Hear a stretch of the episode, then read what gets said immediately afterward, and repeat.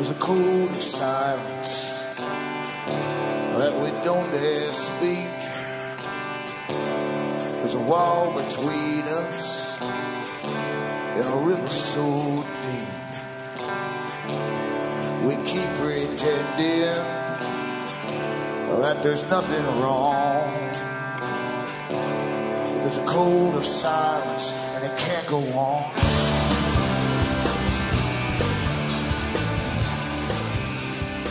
Hi folks, I'm Alan Watt and this is Cutting Through the Matrix on March the 2nd, 2012. For newcomers, go into the website cuttingthroughmatrix.com and help yourself to the free audios available for download. And uh, there's over a thousand to choose from. And hopefully you'll understand the big system you're born into, the system that you rail against, because you're always given parts of it to rail against, but never the complete thing in itself.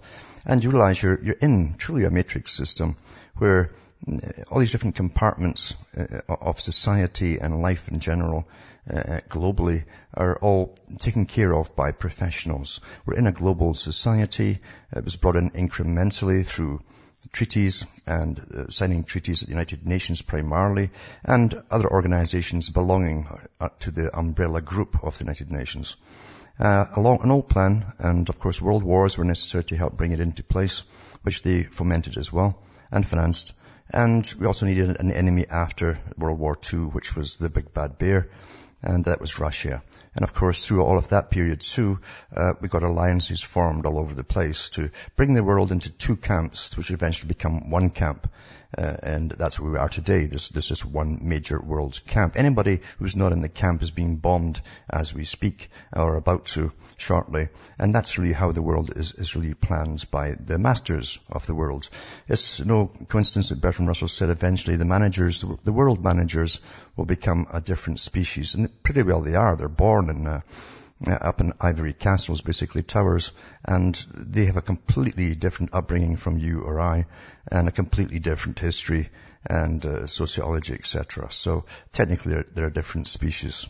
And they keep us all happy down below, depending on our class stratus, our status, and uh, and the strata as well, and according to what they want us to believe or do or how to pass the time. It's all catered for. So remember too, all those areas are uh, taking a long time to do. I go through equipment like crazy here.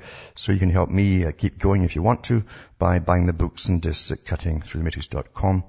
And there's also uh, transcripts as well from all the sites on that website. You know, they all carry transcripts in English, but you can get transcripts in other languages at alanwattsentinel.eu.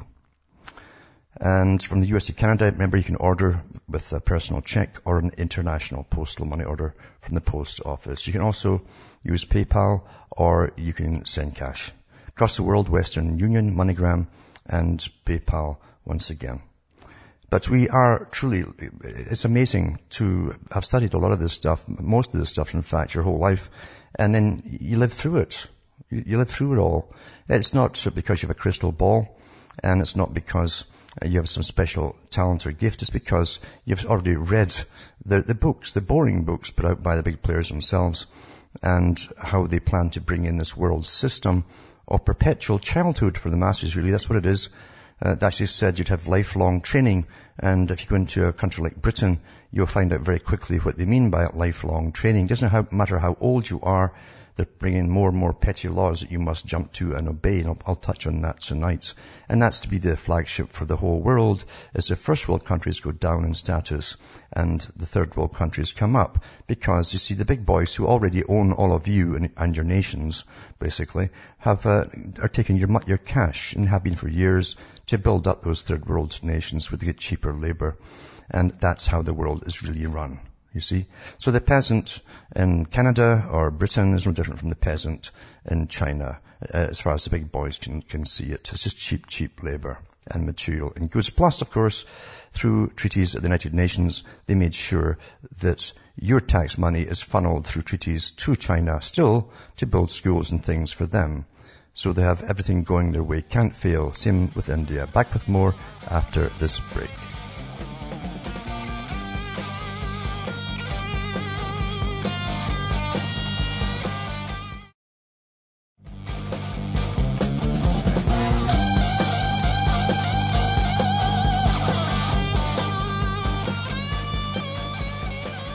Hi folks, I'm back cutting through the matrix and many, many years ago I got a library book. It was, I think it was called The Red Bishop, I think it was called. And it was an Oxford man again who was in the, in the Church of England, but uh, he promoted he attended all the world meetings to do with communism, basically. For those who don't understand what communism is, just check it out with socialism. Communism is socialism in a hurry. That's all it is. And um, he he talked about uh, perpetual training of the public, and and he called it also. Um, actually, to read it, you would think he was talking about night, perpetual night school, always upgrading yourself. And this was decided back in the 1940s, believe it or not how you'd be trained throughout your life as though you were a child. And what they meant is bring in the new ideas. You know, don't think of things that way. No, let's now look at them this way, from this angle. And that's how they warp your brain, you see. And they can, they can turn everything, every right upside down into a wrong and vice versa. And um, so not, there's nothing new at all uh, about the, the, the psychology they're using on children whatsoever in the schools because it was, it was it was actually used many, many years ago through the school systems to, to bring up uh, children who would become adults who would be perpetual children. Again, always obeying the authorities. And they knew back then they would constantly update and create more authorities over the general public. So they called him the Red uh, Bishop because he was basically communistic in his ideas. But this was, he was part of this global structure. He knew the big boys he, he knew the, the H.G. Wellses, he knew the, the Huxleys and all the different characters who helped, uh, and the Russells that, that helped shape this particular part of the system that we're living through today including her, our moral or immoral uh, way of lives, because it's been turned 180 degrees. But uh, that's how they, they, they, get to, you see, and uh, they never stop. Once they start, they never stop. Now, about two years ago, uh, I mentioned about a, man in Britain, an old pensioner, who he, he pulled his hands out of his pockets coming out of a store and he dropped about 20 pounds, maybe 10 pound note. And one of these garbage police, garbage police pounced on him uh, and fined him something like 50 pounds for dropping garbage. Well, obviously the, the guy didn't mean to drop it. He didn't throw money away. But it doesn't matter. The rules are the rules. You see, I saw you dropping paper. And, and it, and it just gets so incredible the more you hear these, and this is happening every day all over that country, that's coming here in Canada and the States too. The same organizations are heavily at work and embedded within your governments, uh, right down to your local level, to train you and to make you, you see, if you're an adult, you don't, you don't get treated like a child, you understand. And they are making sure you're treated like a child to make sure that you think you're still a child. Perpetual childhood. But here's an article today, and, and as I say, this is coming everywhere. Grandmother fined 75 pounds for littering after dropping a strand of cotton from one of her gloves. I'm not kidding you. Not, these creatures that, that, that uh, grab these, these people, uh, they're, they're, not people at all, obviously, uh, these creatures, that they are creatures. What grown man or woman would have the audacity to find someone for a strand of cotton falling off your hat or your glove or whatever. That's how bad it is now. You know, you know what you have to do with these people, don't you? I mean, you can't live with them. You can't live with them. And by God, you know, they're going to make sure they're going to live with you. And more and more, they're just like cancers, you understand, these departments. And they pick cancerous creatures and give them badges and things. And you got to, you've just got to dispose of it. You know how you get rid of a cancer? You cut it out, you know. That's it. Department gone. Gone. No, no more departments of, of nonsense. But anyway, it says here, uh, when a strand of cotton fell from one of her gloves as she was shopping, Valerie George didn't even notice. Well, who would, eh? So the 71 year old grandmother was astonished when a council warden, a council warden, eh, pointed out the thread on the pavement, the sidewalk, and handed her a 75 pound spot fine for dropping litter. I'd have been looking for something else on the sidewalk that a drop, a dog had dropped. I'm telling you, to put in his face. Not kidding. It says, I couldn't believe my eyes, she said uh, yesterday. She's an ordinary grandmother shopping, uh, not a litter lout throwing rubbish around. And uh, Mrs. George said when environmental officer, uh, enforcement, they call them environmental enforcement. All enforcements now. Oh, oh, enforcement. Well, she got a flak jacket and everything. At first stopped her, she had protested her innocence, but then he took her to the scene of the, scene of the crime. Yeah. Showed her the curled up strand of cotton and issued the fine. Yesterday, council officials continued to, these are the officials, the people on the board, you know, these, these, these creatures that have been bred specially to persecute the populations. The officials continued to insist that an offence had been committed. Well, how was it an offence? It's only an offence if you deliberately throw garbage away. But said they would no longer be demanding that Mrs. George pay the penalty, which would have come out of her £105 weekly pension. So she says, I wouldn't have paid it anyway. Good for you. I would rather have gone to court. It is ridiculous. And that's what you need to, these things are ridiculous. These, these, these officials are ridiculous. Their committees are ridiculous. It's time you get them all disbanded. Disbanded. The whole lot of them across the country. And get, tell them to get a real job, you know. Anyway, Mrs. George, the wife of a retired factory worker, was shopping in her hometown of Brynmawr near Ebb uh, Vale, South Wales, when she was stopped. I caught my watch and my glove and a piece of cotton had come off and fallen on the ground. And she says, I didn't notice. If I had, I would have picked it up. I told the man it was a complete accident, but he said it was still litter and to take the matter up in court. I can't believe this. Can you believe this? This is what the red, uh, the red, um, the bishop was talking about. Perpetual training in the public, you see. You're still a child. Doesn't matter, but you're still a child and, I, and I'm an adult.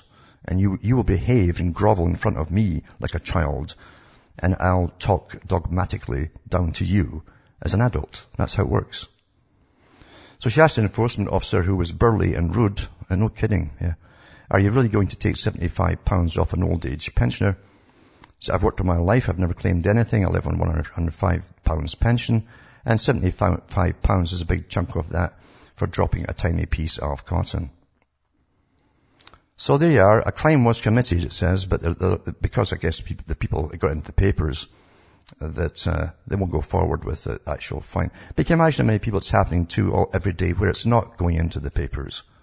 And these brutes, you know, these, these, these brutes that they pick up and give little badges to, you know, with a little bit of authority. Uh, oh, you have to find an island for them far, far away, preferably one the UN said is going to sink into the ocean. And that's what you do with them. Because you see, you can't rehabilitate these creeps. And they can't do a normal job, you understand. They couldn't do a, a, a working job where, where they'd sweat a bit. They don't know what it means. These are all make work projects, you see, because they've taken all industry away. But how disgusting, eh? How disgusting. It, really is. It's utter, dis, utterly disgusting what they're doing. And that's to come across the world. Australia's getting their, their, taste of that coming in fast now with the Fabian socialists they've got in, in there now. Now, again, in, in Britain, we've also got uh, fuel property problems. And uh, I've mentioned this before. Every year, so many thousands die in their homes because they can't afford uh, the fuel. You actually get these coupons now, apparently, to, to pay your, everything is so socialistic and communistic, it's just astonishing.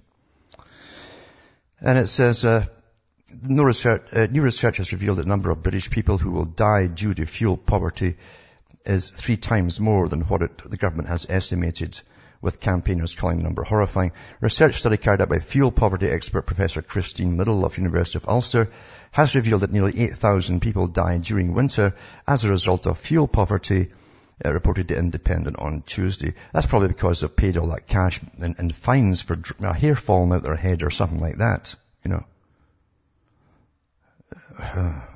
the latest estimate put forth by the British government showed that the number of people who die because they are not able to heat their homes properly stood at near 2,700 a year. I think of a lot more this year. And the ones who are uh, using fuel, believe you me, are on awfully low, awfully low temperatures. Again, that's austerity, you see. You've been trained like little children. You've had it too good. Whatever that means. I believe the figure of 7,800 is much more realistic as it's based on the World Health Organization most recent estimate of deaths relating to cold and damp homes. Well, the WHO and the Department of, of Population at the, at the, United Nations would be awfully happy about these, these figures because they want the old folk to, to die off anyway. Transform UK, the leading organisation which campaigned for the energy bill revolution, severely criticised the British government for failing to tackle fuel poverty as it described the figures as horrifying. Well, we always, they always say that. Oh, it's horrifying. Oh, it's terrible. And nothing happens. So it says the deaths are totally preventable. This is perhaps the, greatest test of where this government has an ounce of true compassion and moral fibre. It's not your government. You don't even know the people running your government in Britain. Go into their histories, most of them never even were born in Britain. They all came from communistic countries or they ran away from people chasing them. That's who's running your countries. Anyway, Anyways, says furthermore, the leader of the Green Party, Caroline Lucas MP, said the cost of heating one home in Britain is so high that British people are faced with the choice between heating their homes and feeding their families. It's one or the other, basically. And that's really how it is. And uh, we all, you know, nobody cares. This is sort of be gone from your heads tomorrow morning because you, you can't, you can only hold so much data in your head and you delete it after a while. And people don't like bad news. You know, if they're still warm, I don't want to hear about that. I don't want to hear how bad it is for other people. Oh, that's terrible. Again in Britain, you know, uh, look at all these movies have been churning out about pirates, pirates, apart from the banking boys. I mean, I'm talking about national movies. Uh, Skull and Crossboy, it says, family told to take down a child's toy pirate flag because it breaches rules on advertising. And I'll read this one when I come back from this break.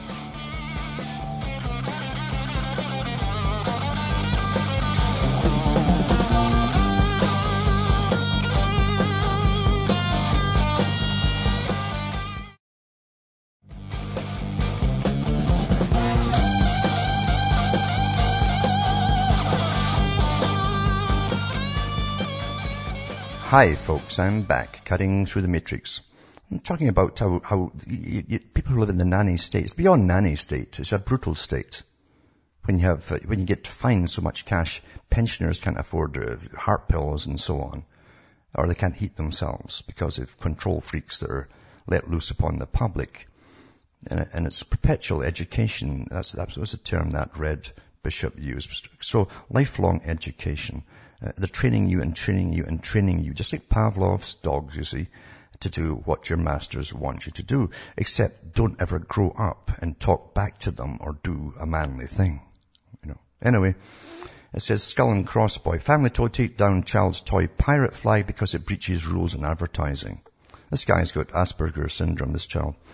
But it says, um, in Anthony Steele's world, his back garden is an ocean upon which a pirate ship sails in search of treasure. But the seven-year-old's fantasy has been sunk by council officials who say his Jolly Roger breaches planning rules on advertising. And it's true, only the government and the banks cannot allow to flag, uh, fly that flag, you see.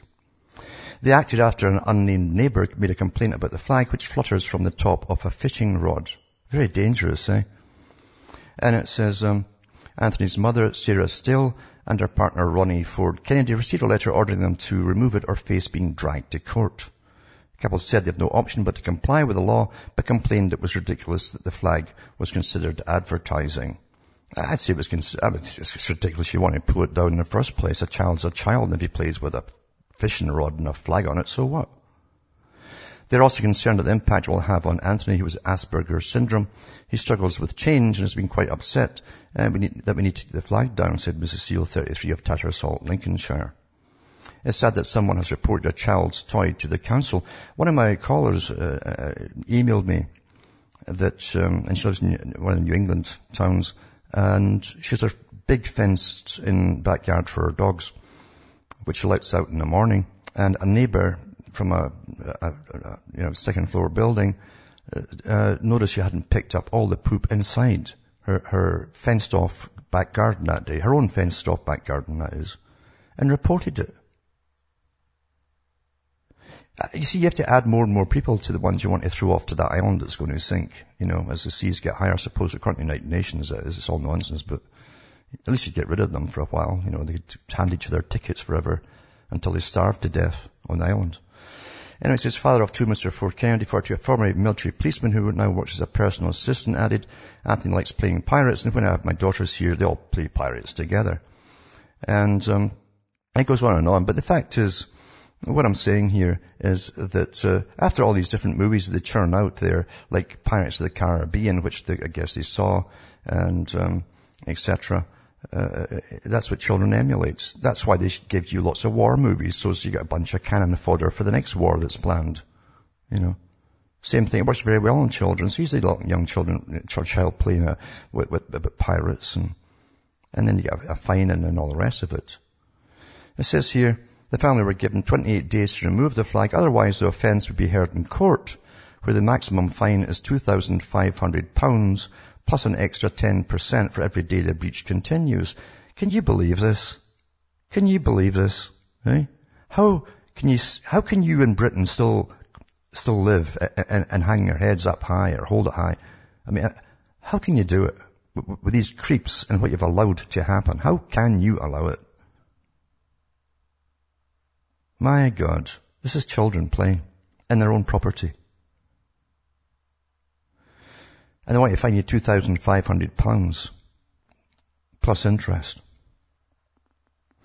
It says if they wanted to request permission to keep it, they would have to pay £95 application fee. There's something wrong.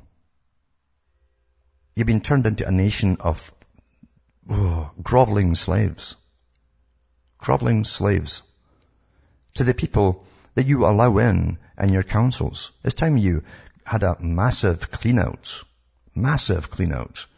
And if you disbanded most of these, these, these organizations that they work for, for the councils, you would pay an awful lot less in, in, in council taxes and, and area taxes and all the rest of it. It says the National Autistic Society said to help them cope, people with Asperger's will often stick to very rigid routines and have intense interests, so a sudden unexplained change can cause real distress and upset. But you know, the rules are the rules. Oh, rules are the rules. Just like the old lady with a, a, a, bit of cotton comes off, comes off her glove and this, this idiot sees it falling and, oh, oh, I could say an awful lot more, but I better not. I better not.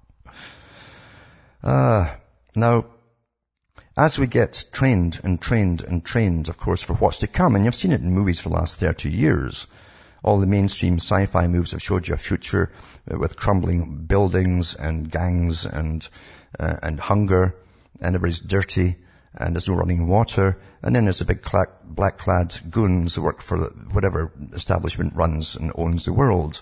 And this is what they're training you for, under austerity too, of course. But I, I always laugh when I, when I see something going to the top, getting pushed, any book whatsoever, novel being pushed. Just like, just like music or making a star. It's the same idea.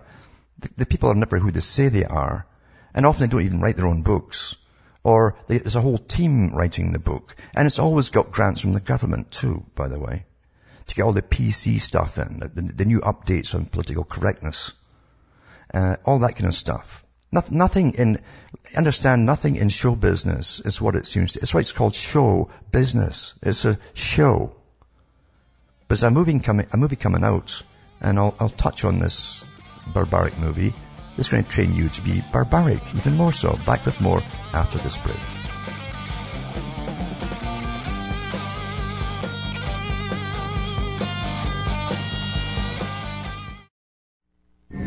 Listening to the Republic Broadcasting Network. Because you can handle the truth.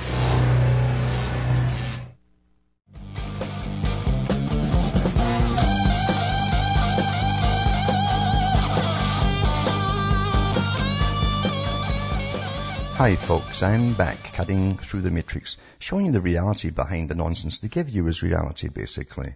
And you've lived through the nonsense all your lives. But it's uh, mentioning the Hunger Games. It started as a novel, apparently, uh, written by Suzanne Collins in 2008, and they want to break, make it into a movie. But it's a post-apocalyptic world, the usual stuff in sci-fi, where the country of Panem, uh, where the countries of North America once existed, you see. And in the capital, a highly advanced metropolis, that's where all the guys that were the bankers and their families all live and have whole power over the rest of the nations. And then there's an annual event, just for the little people, you see, in which one boy and one girl, aged 12 to 18 from each of the 12 districts, surround the capital and, uh, and they're selected by lottery to compete in a televised battle in which only one person can survive. How many movies have you seen in all your life that says there can be only one? You understand these are psychological techniques. These aren't just some scribbler scrolling out with a pen, some, some little novel. Anyways, I say, initial print of 200,000 is not, not bad, you know, it takes a few bucks. And price doubled from original 50,000. And, uh, and then of course she, the scribbler here apparently simply becomes a, a, a producer for it and, she, for the film. Just multi-talented, you see, of course. And, uh, I've noticed too, even the characters in it, some of the guys, they, they, they give them women's names now in, in these sci-fi movies. The men have women's names. And of course, women are tough. They're tough, you know. But what I'm saying is this is all preparing you again for the, the slum uh, regions you're going to have, because they, they, had these pretty well in parts of Asia and um, in, the, in the Far East. And um, as I say, they're making it into, into, a movie so you can go and gorge yourself in blood and guts and get conditioned. But it's really copied after a Japanese one which came out and it was Battle Royale. And that's really what they've copied it after. So you understand that there's a whole bunch of people across the world churning out movies to get their own people highly, highly debased and, and programmed into what you, what you, is going to be their future that they're going to see. And then this article book for Canadians, uh, online surveillance bill is on pause, but the fight continues. And you've got to, you've got to keep the fights up, obviously. It says last Saturday the Canadian government announced it would put proposed online surveillance legislation temporarily on pause uh, following sustained public outrage generated by the bill. Since its introduction two weeks ago, Canadians have spoken out en masse against Bill C-30, the Canadian government's latest attempt to update police online surveillance powers. As currently drafted, the bill represents a dramatic and dangerous attempt to leverage online service providers as agents of state surveillance. And so it would allow Canadian uh, authorities easy access to Canadians' online activities, including the power to force ISPs to hand over private customer data without warrant. Adding insult to injury, the proposed legislation would also pave the way to gag orders that would prevent online service providers from notifying subscribers that their private data had been disclosed, so that the ISPs wouldn't be allowed to tell you that, that they were snooping on you a move that would make it impossible for users to seek legal recourse for privacy violations. So you, have got to keep your eyes on this in Canada and keep it up because, you know, if, if you don't, you're just going down the tubes the same way as Britain. Not kidding you. And you get fines delivered to your, to your, to your, your, your darn computer every other day for, for, for looking at certain political things which are not really quite kosher, they'll say, you know. That's how they'll put it to you. Now talking about show business, and I've talked about this before, uh, how fake everything is inside show business. It doesn't matter if it's acting. They use all these stunt people, men and women, for all the things. You don't, you don't know that. Even a lot of the naked scenes too, they have stand-ins for all that stuff as well. Because often that does get a bit kind of podgy with the high salaries they get. So they get these stand-ins to do all the naked scenes. Everything is show business, you see. And same in music, as I've mentioned many times. And many of the, the biggest hits out there were never written by the, the guys who have the rights to them. And most music is made by session musicians. And this is a, a, a, the very first time years ago I mentioned this, uh, there was a massive outcry f- from fans who loved this group and that group and so on. But that's the sad truth of it, folks. If you can't take it, I feel sorry for you. You've been conned, but, uh, but you enjoyed the music at least, eh? And this one's here, this one here is an article it was in the WSJ uh, about Hal Blaine. And you have these groups in every country. These, there's always a consortium of session musicians. And it says, um, uh, Hal Blaine put his hand on my shoulder. This is going to break your heart, but much of the music you heard in the 60s and early 70s wasn't recorded by the people you saw on the album covers. It was done by me and the musicians you see on these walls. Talk about a Wizard of Oz moment. Last week I travelled to Mr. Blaine's home to talk about his prolific career as the Buddy Rich of rock and pop recordings. I also want to know more about his role as the ringleader of the Wrecking Crew. Uh, that's what they called them in the, in the States. It was the Wrecking Crew, an ad hoc group of about 30 highly skilled Hollywood studio musicians who played the instruments on thousands of hit records released between 1961 and 1976. Many baby boomers still remember the outrage that followed the magazine's revelation in 67 that the Monkees didn't play on all of their recordings. They were a bunch of little actors, you see. It turns out that neither did the, the Beach Boys, the Mamas and the Papas, the Byrds, the Association, Jan and Dean, and dozens of other rock groups of the era. That honour belongs to Mr. Blaine and the Wrecking Crew, whose members included Glen Campbell and Leon Russell. And Glen Campbell was pretty good actually. He's one of the few who actually write songs as well. And so often you, what you'd do is you'd write the songs before you got the group out, of, out of lineup. You, you, and you, you're the group. And then the big boys would go into action and, and uh, make a few hits, you see, then the group would just disappear. That, that happens in Britain and all over the, the Western world. It says if rock is about a, a, beat and a beat is about the drums, then the 82-year-old Mr. Blaine is arguably one of America's greatest living rock musicians. Uh, Wednesday marks 50 years since he recorded his first number one hit, Elvis Presley's Can't Help Falling in Love.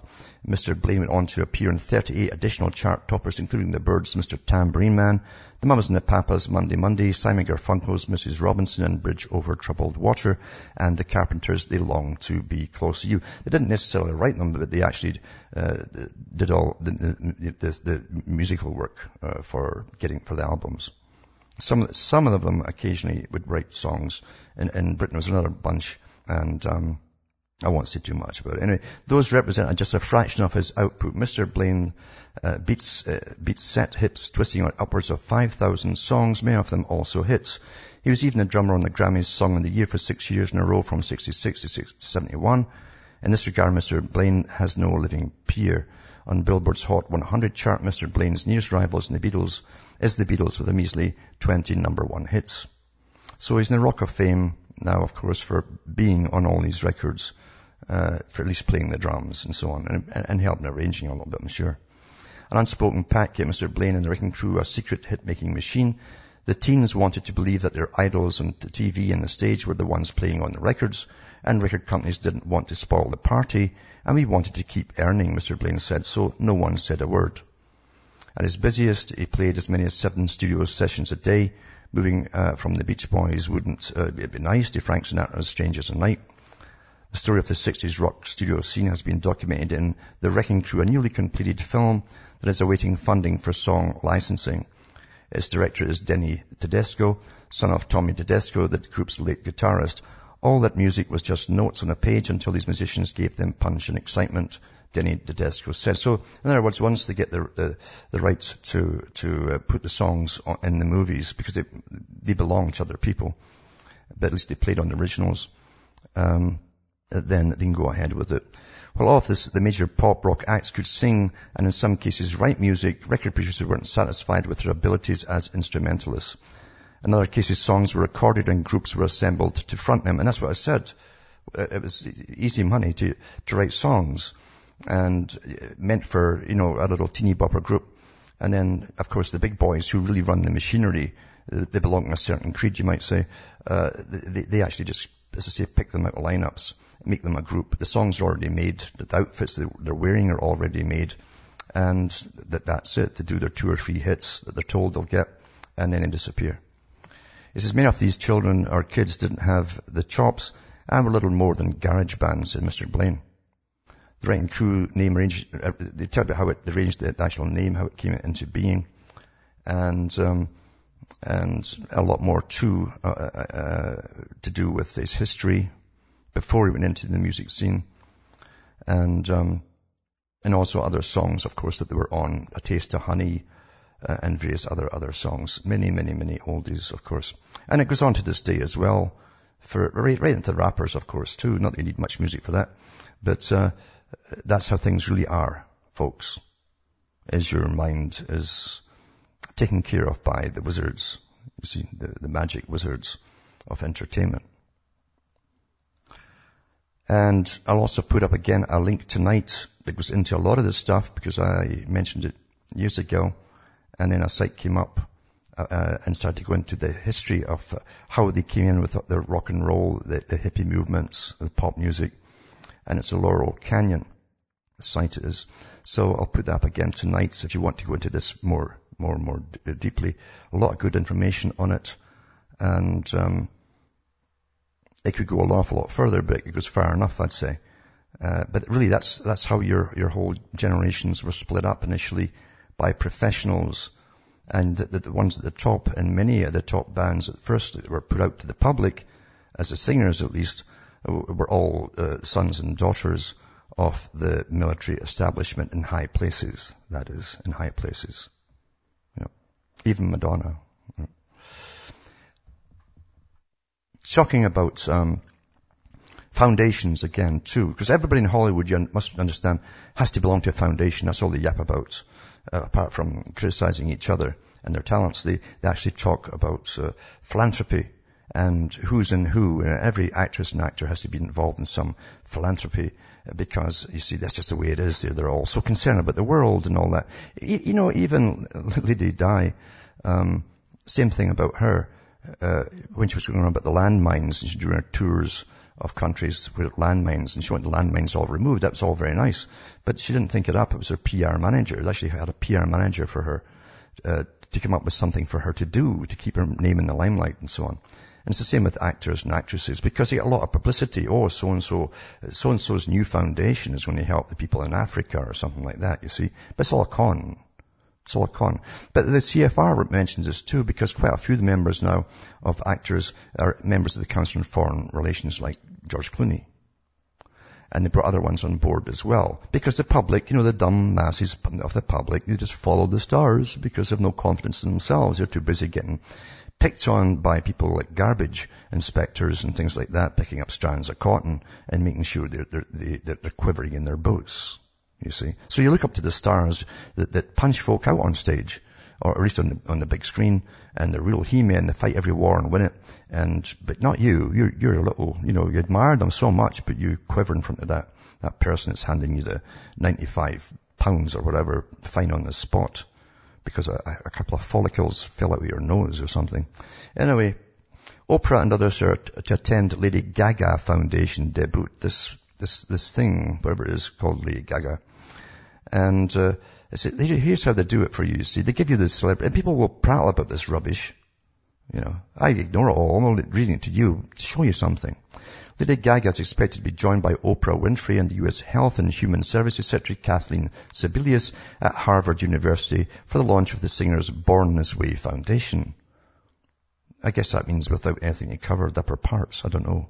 I kick off, and it says that the Born This Way Foundation will address self-confidence, well-being, anti-bullying, and I, I might touch on that tonight if got time. I don't think so. The real reason between, behind anti-bullying, it's not anti-bullying at all, actually. It's to get a certain group into the colleges and universities and all the schools who are already, who already have a foothold to teach their lifestyle. That's what it's really about. And I have the evidence on it too. Anyway, mentoring the career development through research, education and advocacy. Partnering with the John D. and Catherine T. MacArthur Foundation, the California Endowment and the Berkman Center at Harvard to explore the best ways to create a culture of kindness, bravery, standing up to these garbage guys is bravery. I'm not paying your darn fine, you big blob, you know. Uh, acceptance and empowerment, it says here. Author and spiritual leader Deepak Chopra ho, ho, ho, and Harvard law professor Charles Ogletree are also scheduled to attend. So, you see, that's what they're all into now, is to keep their name in the limelight and so on. But what it does too, is they get a lot of place in Africa. I'll put one up tonight. It's about all the, all the, the actors who have little bits in Africa and their faces come up on the screen to show you that, they at least flew there their foundations. And generally they'll make a movie there as well. And they might scatter some balloons or t-shirts around well. And they've got a foundation. Oh, aren't they good? They're helping Africans. Isn't that wonderful? Then they write it all down, write it off as their taxes. This is a tax write-off. Con game, folks. And this article is Dr. Clooney, I presume. And it says, uh, oversized shades have pl- replaced pith helmets, but then scramble for Africa has its share of adventures, would-be saviors, and even turf battles. As, as they're actually fighting over parts of it. There's that many uh, so-called new foundations and philanthropists and actors all fighting over the same areas. As Madonna's publicist explains, publicist, right? She's a publicist, you see, PR, public relations, propaganda. She's focusing on Malawi, South Africa's Oprah's territory. Oh, The map below takes a lighter look at the sometimes serious, sometimes silly business of celebrity altruism. For more on how Africa became the hottest continent for a list of do-gooders like Bono and Brangelina, it shows you, it's got links for that. You can bring it all up. And if you're, uh, you're looking for a more sober approach, check out the recent package on human rights. Then so you can click on a country to learn which celebrity has claimed it and how, as they keep their names in the papers rather than dying off into, into obscurity. Because that's really what it's all about, folks. And writing off taxes. Aren't they good? Aren't they good? Eh? All embracing, all encompassing. You know. You copy them all. Copy them all. Yeah. That goes for everything. Everything the copy you're supposed to copy. If you can stand it. So anyway, that's really how it is in the world. Everything is show biz. Show biz. And unfortunately, you can't tell the difference between news and show business anymore. You really can't. Most of you really, really can't. Now that they've got show business mixed up with the news, what's that got to do with the news? Hmm?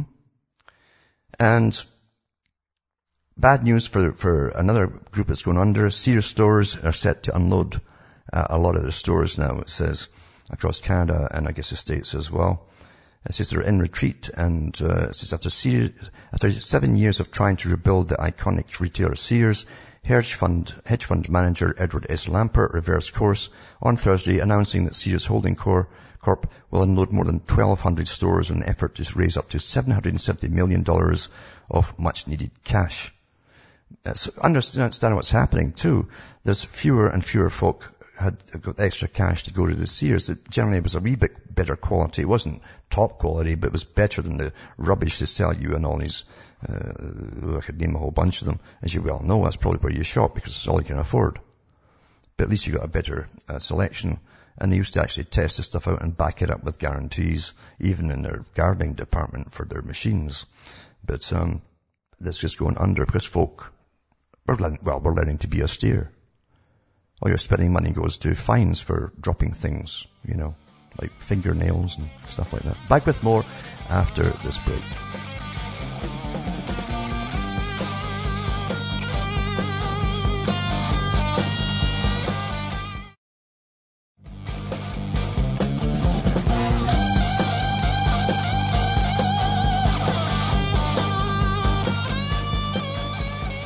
Hi folks, we're back and we're cutting through the matrix and it's just time for a couple of callers here. There's Frank from North Carolina on the line. Are you there, Frank?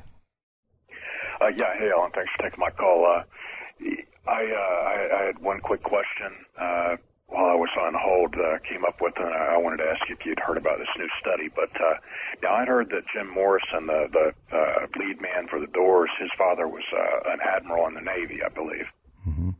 And uh, yeah, I came across uh, a site about Laurel Canyon several years ago during my exploration of what was available on the uh, internet. It was very interesting mm-hmm. about how a lot of those people there uh, they did have parents that were high up in the military. Um, what would know just I, one specifically? I was curious about Madonna. I'd never heard anything about her. Yeah.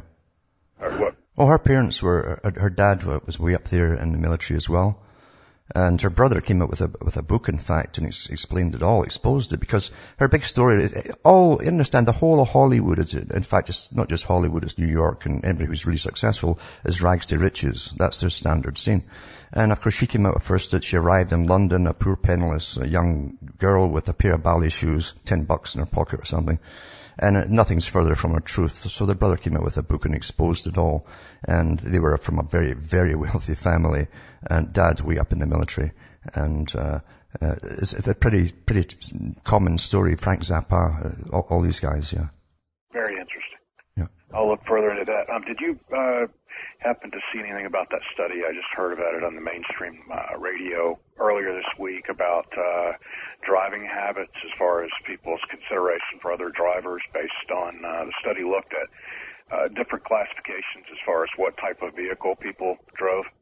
I didn't see that one. No. no. Uh, well, I mean, I don't like to get into the whole division and class warfare, but it is just consistent with what I have observed all my life, and I always ask people if they notice you know, people that drive like the luxury class vehicles are typically, I have observed, I believe, I'm fairly objective, are very inconsiderate people. Uh, you know, like when you're waiting for them and when they're coming down the road, they don't give a signal, so you, That's don't, right. you don't want to pull out in front of them. Yeah. And then they turn right when they get to you. You can tell they don't even realize that you've been waiting for them. But uh, they said that people that drive the study, I I guess it was some university out in California or something, said that uh, people that drive the luxury class vehicles are typically very inconsiderate drivers.